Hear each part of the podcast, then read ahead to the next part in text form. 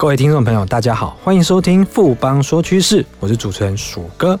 二零一九年呢，最大的科技趋势是什么？其实这一点，我们可以从全球最大消费性电子展 CES 的发展趋势就可以看到。我们今天很荣幸邀请到富邦投顾研究部的资深经理张成维来和我们谈谈 CES 展。成维好，鼠哥好，各位听众大家好。成维可不可以先跟听众朋友简单介绍一下，说 CES 展到底是什么呢 CS 展它本身是全球规模最大、影响程度最广的一个消费性电子的展览。每年的一月，美国都会在拉斯维加斯举行这个展览。在今年度二零一九年，其实它吸引了四千五百家的厂商参展。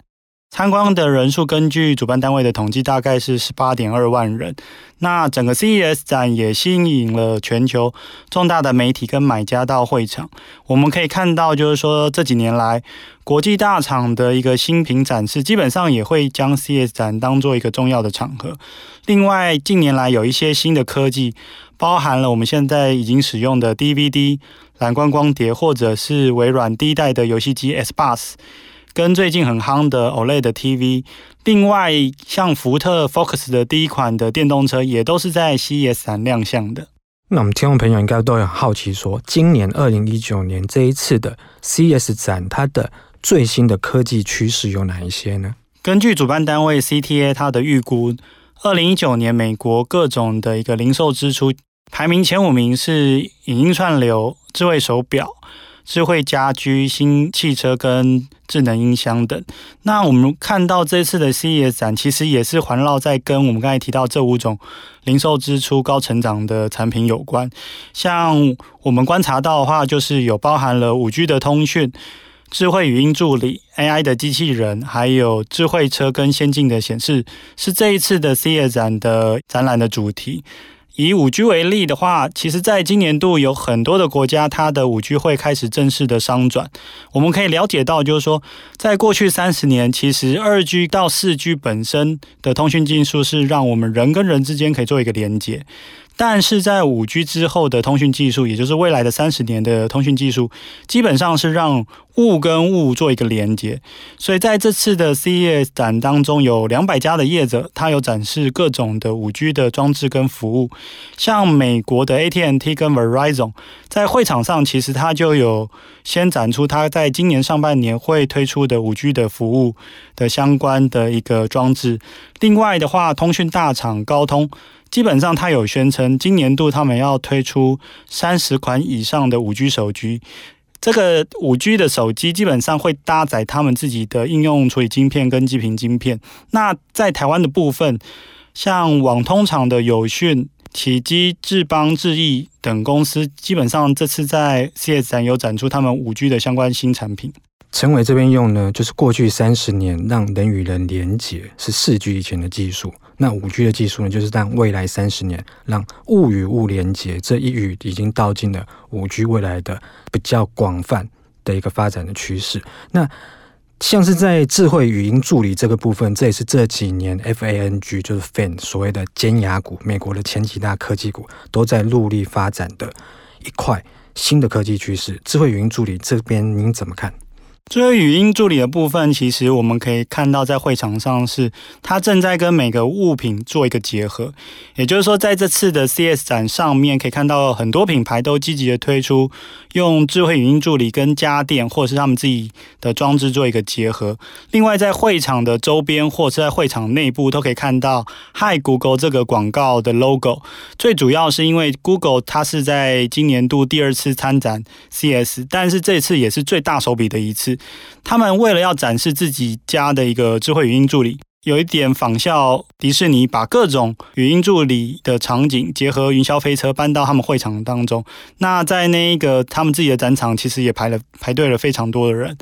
另外，根据美国的调查，其实现在美国已经有六成的成人已经开始使用语音助理查询各项的问题，包含了天气。另外，也有五成的用户基本上他会用语音助理来播放音乐啊，或是广播。另外，有三成人也会用来打电话。另外，现在目前最大的 Amazon 的语音助理 Alisa，基本上它已经能够支持六万种的一个技能。目前也有两万八千种的装置，基本上都已经安装了 Alisa。根据阿玛总他们自己做的统计，基本上现在在市面上销售已经有一亿台的装置，基本上已经支援 Alisa。另外的话，我们在会场上有看到各式各样支援，不管是 Google 啊或者 Lisa 的语音助理装置，包含了三星、Sony 跟 LG，他们都有。推出能够支援语音助理的新电视，也就是说，像我们如果在未来你打开电视，也许你直接说“诶，电视打开”，它就会帮你打开。另外，你也可以用语音的方式去调整音量，或者是直接跳到你想要的频道。另外，我们也可以看到，就是说有其他的品牌，基本上它在会场上有展示各种支援语音声控的装置。例如智慧门铃啊，或者是智慧的镜子，或者是你未来淋浴设备的话，你可能不用手去开，基本上你就可以直接说，哎，我要可能是三十度的温度，然后或者是放一些冷水之类的。另外的话，我们在这次会场上也有看到，就是说包含了联发科本身也有推出他们自家的一个智慧语音的新晶片。目前整个智慧语音如果发展越来越兴盛，基本上对台湾的不管是电声元件或者是半导体里面的 ASIC 晶圆代工或记忆体，都会有比较好的需求。成为这边举出一个非常惊人数字哦，就是 Amazon 的语音助理 Alexa，它现在已经支援超过一亿台。的装置哦，不包括手机之内，还有各式各样的其他装置，是超过一亿台，非常非常的惊人哦。那我们接下来谈一下说 AI 机器人这一块的话，和过去有没有什么地方不一样？呃，过去我们提到所谓的机器人，其实都会想到说，诶，一台机器人它可以做各式各样的事情。但是在这次的 CES 展当中，我们可以看到各家的业者其实它是推出各式各样的服务型机器人，最主要针对所谓的接待用的。导览用的、运送用的或零售用的，或者是陪伴照护用设计的机器人，例如三星本身就有推出四款不同造型设计的机器人，分别是针对了居家照护，或者是空气维护，或者是零售，或者是肢体的辅助等。例如他们家的照护型的机器人，它就可以提醒呃使用者什么时候要吃药，或者是监控使用者在使用。